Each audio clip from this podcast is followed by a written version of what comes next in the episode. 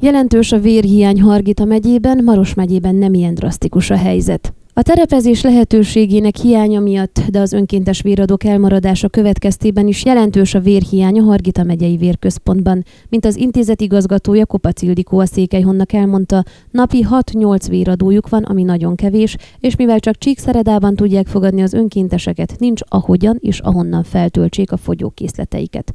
Kevés véradó jön, nincsenek nagy számú alkalmazottat foglalkoztató gyárak Csíkszeredában, akiket meg tudnánk kérni, hogy alkalmazottaikkal jöjjenek és segítsenek, adjanak vért.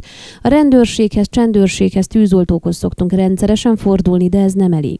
Mivel kevés a véradó, a laborvizsgálatokat is hetente csak egyszer végezzük el, így voltak olyan esetek, amikor nem tudtunk a kórházak kérésére vért biztosítani.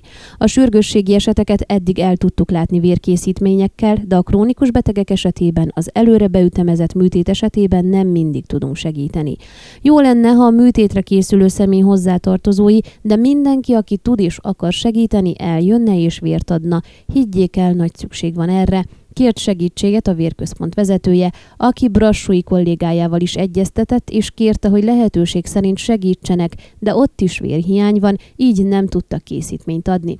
Kopac Ildikó arról is beszélt, hogy az országos telekonferencián kérte, adjanak engedélyt, hogy újraindulhasson a terepezés, hogy el tudjanak menni a jól bejáratott helyekre, központokba, hogy a helyiek is tudjanak vért adni.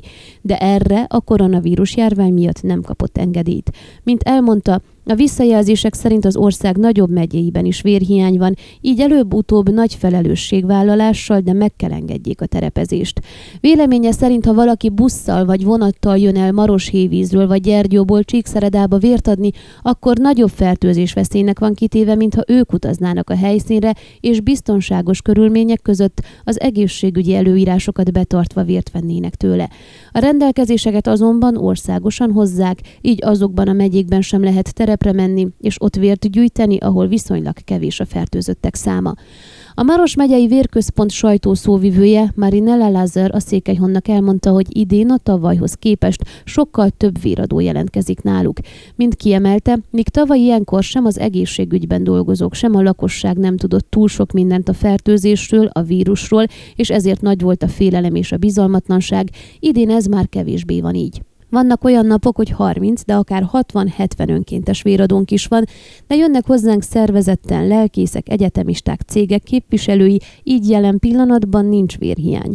A műtétek száma a kórházakban idén jelentősen megnövekedett a tavalyi hasonló időszakhoz képest, de minden kérésüket teljesíteni tudjuk. Arra biztatunk mindenkit, hogy ahogy az ünnepek után visszatért a munkába, iskolába, úgy jöjjenek el hozzánk is vért adományozni és segíteni bajba jutott embertársaikon, fogalmazott a szóvivő. Ön a Székelyhon aktuális podcastjét hallgatta. Amennyiben nem akar lemaradni a régió életéről a jövőben sem, akkor iratkozzon fel a csatornára, vagy keresse podcast műsorainkat a székelyhon.pro portálon.